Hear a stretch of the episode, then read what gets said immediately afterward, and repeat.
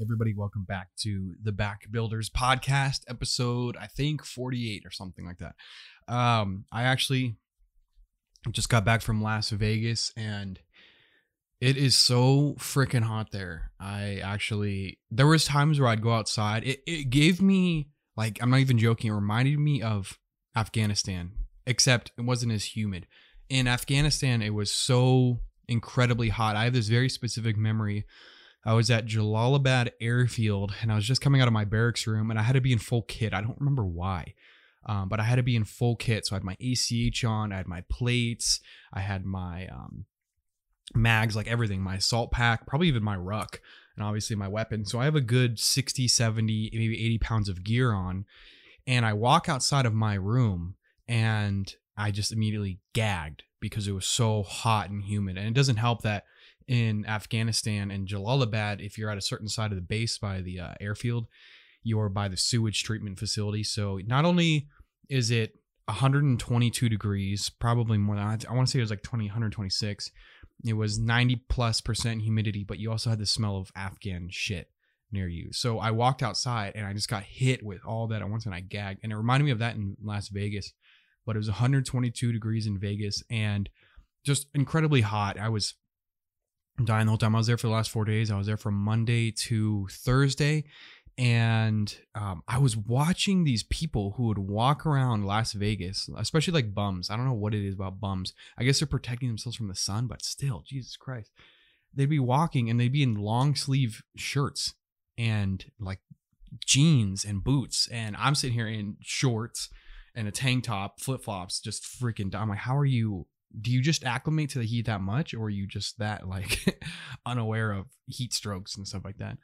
But um just got back from vegas literally last night um and then actually no i got back at like the evening and then i had a good evening out. I went up to my um my shrine up in the mountains. If you guys follow me on instagram you'll know that i have a shrine up there now.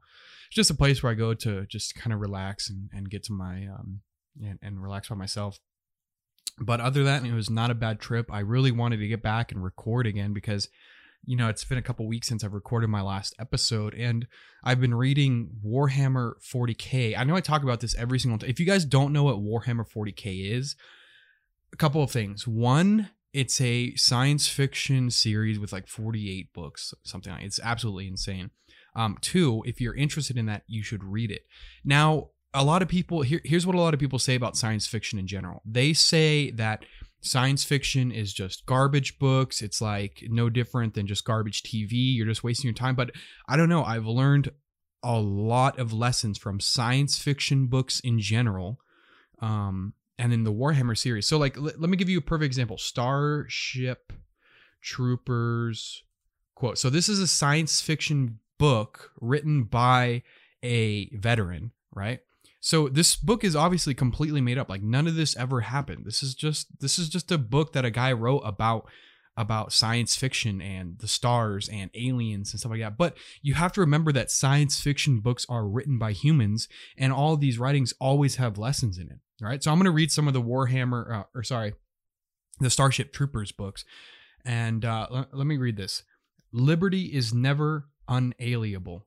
It must be redeemed regularly with the blood of patriots, or it always vanishes. Of all the so called natural human rights that have ever been in- invented, liberty is least likely to be cheap and is never free of cost. This is a science fiction book. This is why I always laugh at people who are like, why are you reading uh, Warhammer 40K or why are you reading science fiction? You're not going to learn. That's just junk. You need to read. That... Uh, listen to that quote. He's literally talking about how liberty is so hard to obtain and it's so expensive and the cost is never free because the cost of liberty liberty is always bloodshed and violence. And then uh, just another quote violence naked force has settled more issues in history than any other factor. Another one there is no dangerous weapons there are only dangerous men. Like those are the kind of quotes that you're getting from science fiction. now is there science fiction books out there that are just complete garbage and you're not getting anything from it? Yeah probably but but i've actually learned a lot from science fiction books. Um, let's just go into some Warhammer 40k quotes. Warhammer 40k quotes. I'm on Goodreads right now. Um, just let you know. Come on, man. Warhammer 40k quotes.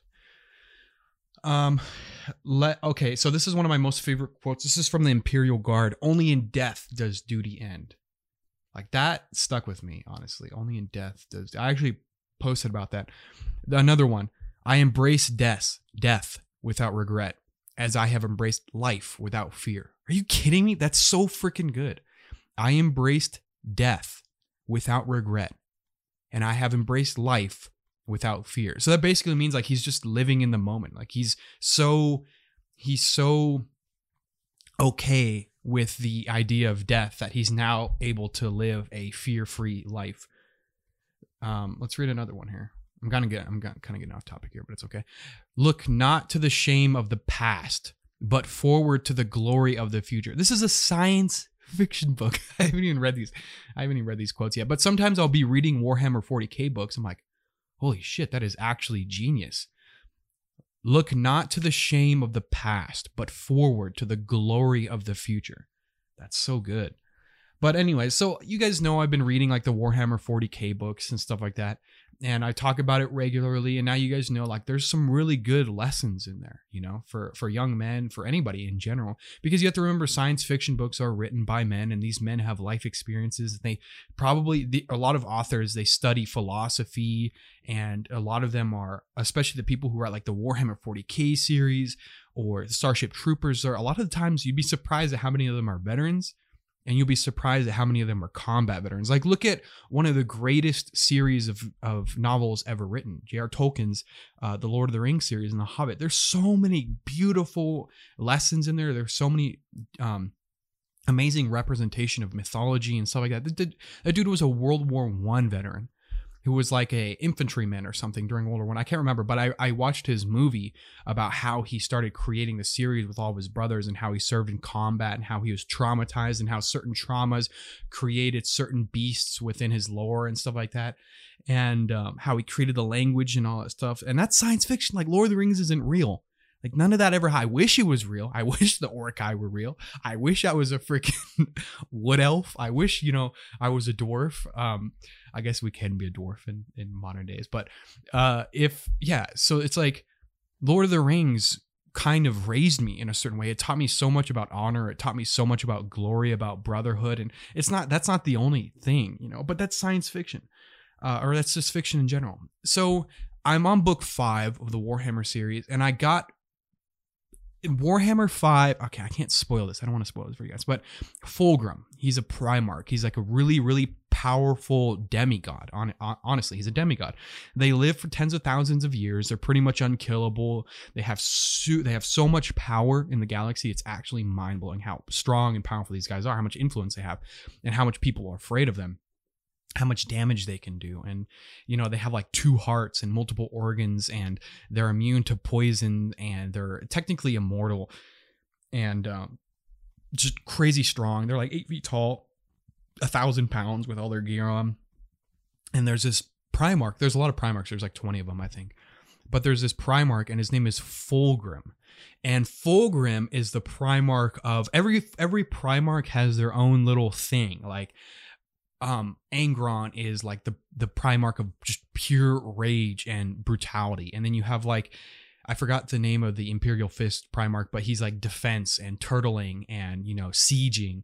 And then you have like Horus, who is the god or like the the Primarch. He's the War Master. He's in charge of all the Primarchs, and you know he's like there's so many. They they all have their own things, and you have some who are like you know the the Primarch of of plague bearing, and then um I'm pretty new to the Warhammer series, but you have like other Primarchs who can read minds and stuff like that. So Fulgrim is the Primarch of perfection. So he's always striving towards being perfect.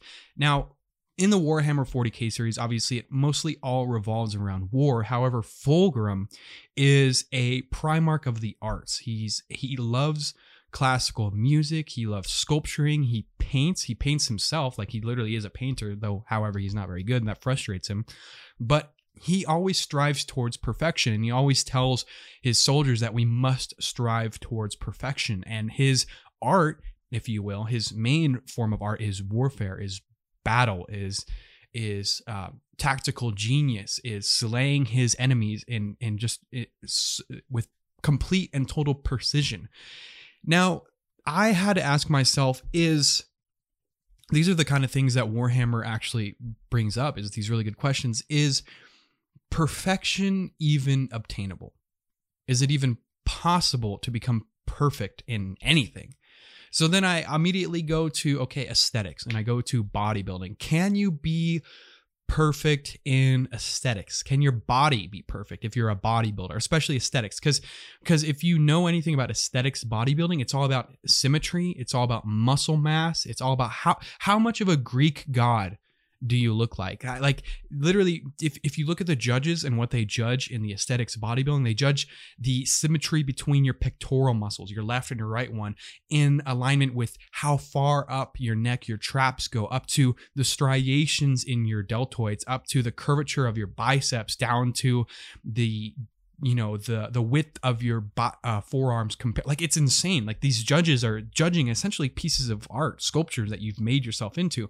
But uh, being at a previous aesthetics bodybuilder myself i know that no matter how good you look to other people you to yourself you're incomplete. You are imperfect right? But but somebody else can look at you and be like oh my god that man is just perfect. Look at his forearms Look at his look at his biceps, look at his traps, look at his chest, look at his back, his legs. Oh my, that guy's perfect. But you look at yourself and you see the process in which it took to get there, and you see oh, my left deltoid's a little bit smaller than my right, or oh god, like I've been really slacking on legs lately, so now my legs look kind of weird. You see the imperfections within yourself. It's it's true. It gets down to that. It gets down to that crazy. So I asked my audience, I asked them which I'll even I'll pull up right now. I'll pull up what you guys actually just said. I actually held this on. Uh, let's see. Hold on. Uh, Seth is telling me he has a Glock 19 in stock. Oh, should I get the Glock 19? So tempting. Okay, so I this poll has only been up for 17 minutes now, but I asked my audience is perfection obtainable? And we got 29% yes and 71% no. So somebody had a really good quote. This guy NRA, I don't know if he listens to the to the podcast on uh, on Instagram, but he he gave me a quote. He said, "Perfection is not attainable, but if we chase perfection, we will catch excellence." And that is by Vince Lombardi. Um, and I really like that. I really like that quote because, oops, because in that quote we're saying that perfection you, you can't obtain perfection. Like it's actually physically impossible to, or, or or mentally or spiritually impossible to actually obtain perfection. However, this is another thing that I got from Warhammer 40k is that Fulgrim, the Primarch of per, of perfection, actually admits he says that that perfection is not obtainable. And he understands that. The, the essential God of perfection understands that perfection understands, he understands that it's not obtainable. However, perfection is a process, it's not a state. Because if we admit that perfection is unobtainable, we can't admit that the process of becoming perfect in something is what we're really aiming for because you're never going to obtain perfection. However, you can obtain excellence, right? The illusion of perfection. And that's what we should all be striving for in whatever it is we're doing, whether it's arms, whether it's physique, um, weapons, you know, maybe you're building guitars or, or maybe your job or whatever. You're never going to be perfect. You're still going to make mistakes, right? You're still, there's always room for improvement, always room for improvement, whatever you're doing. You know, the best bodybuilders in the bodybuilders in the world know that there's always room for improvement. There's little twerks and little things that you can do. I no bodybuilder has ever looked at his body in the entire world because they've never looked at their body and said, "Oh, I'm just perfect. I don't need to do anything anymore. I can just sit on my like." No, that never that never happens.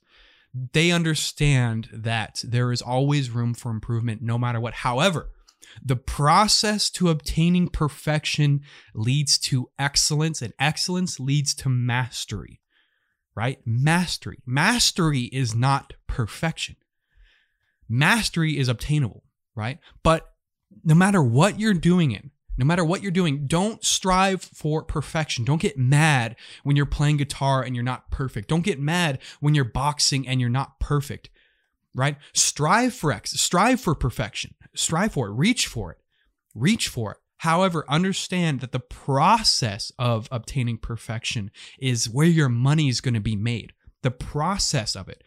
Uh, that's when you're going to reach excellence. That's what I've realized. There's been so many times where I take up a hobby or a craft or something like that. I'm like, God, I'm, I'm so mad that I can't obtain perfection in this that it actually just makes you want to quit. It just makes you want to quit because you're like, I'm not perfect in this. And it's just, it's frustrating. I'm still making mistakes. I put so many hours into this. I've learned so much about this and that. And you always realize there's more, there's more to accomplish. But you can obtain excellence and then you can obtain the illusion of perfection right? Those around you, I'm going to go back to the bodybuilding reference, can think that you're perfect because they don't understand uh they don't understand the process in which it took for you to get there real quick, I'm gonna read some quotes that I actually screenshotted from. Um, I think this was from Fulgrim's Warhammer 40k. Okay, so so somebody brought this up. I don't know if this is even relevant right now. But let's see. So the Golden One actually wrote an article on perfection that okay, so so this is let's see. Okay, Going from the pursuit of perfection in all things to ultimate depravity isn't a journey anybody makes in one step. It's a series of small ones, each one justifiable in its own isolated way. But after you've taken a hundred steps of those small steps, you're a long way from where you were from the start. That's from Fulgrim. That's from the 40K series. So so remember how I said perfection is uh, obtaining perfection is a process. Now, I, am not going to insult your guys' intelligence by saying you guys know that you're not going to become perfect overnight. But however, what you need to focus on is those tiny little micro steps. I've read a book one time where it's called Moving the Chain. And what you got to do is every single day when you're in your pursuit of per, per, uh, of perfection, you need to move the chain. You need to do one more thing once a day that moves you towards your goal of of obtaining perfection, you know? So whatever that is, it doesn't matter. You can obtain perfection in literally anything. So that was one of the things that really brought me some some peace. It really brought me some humility and it made me realize that I will never be perfect in anything. However, however, you bet your ass that I'm going to strive for perfection. I know I'll never get there. I know I'll never get there. I know that I can always go one step further. No matter how good I think I am at anything, no matter how good I think I am at podcasting, at, at, at my army stuff, at being a drill or whatever, the moment I think I'm perfect is the moment that I'm doomed. Complacency. Complacency kills. There's a reason why we always said that in the army. Don't ever think that you're perfect. Don't ever think that you don't need to improve anymore. Always be humble and accept that you can always get better. If there's anything that you need to take away from this episode, it's this you will never be perfect. Never. No matter how hard you try, you will never be perfect. However, in your pursuit for perfection, you can reach excellence. You can reach mastery. The moment that you think that you're perfect in literally anything is the moment that you're doomed that has been my conclusion and that has been something that i've been thinking about with perfection and stuff like that we're here for a really short amount of time i don't think there's anything wrong with um, pursuing aesthetics perf- pursuing perfection um, a lot of people want to tell us nowadays that the pursuit of perfection, whether it's in body, mind, or spirit, is a pursuit that the ego wants you to commit for its own satisfaction. I say, screw it. I say, pursue it. Pursue it. There's nothing wrong with it at all because there's going to become a day when we're really old, when we're in uh, unmobile, our bones hurt, our joints hurt, and we're going to wish that we would have pursued perfection more in our youth. Youth is the time to when we are supposed to be reaching perfection. Really, it is. There's no other time to do it. You think you're gonna you think you're gonna do it when you're 80, 90 years old? You know, when when you realize that you you have severe arthritis and you can't sculpt anymore, that you can't paint anymore, that you can't whittle anymore, like whatever it is. Now is the time to reach perfection. Don't wait. Don't wait. Perfection is fueled by mobility. It's fueled by youth. Take advantage of it. You guys have a fantastic Friday. I'll probably publish this episode tomorrow for the public. Remember, I have my Patreon. Just Google search Forrest Munden and Patreon. And then also, I have my Instagram, Munden underscore Forrest. Unfortunately, my Snapchat got banned for whatever reason. I have no idea why. I haven't made a new one yet. But, anyways, you guys have a good weekend. Uh, keep getting it.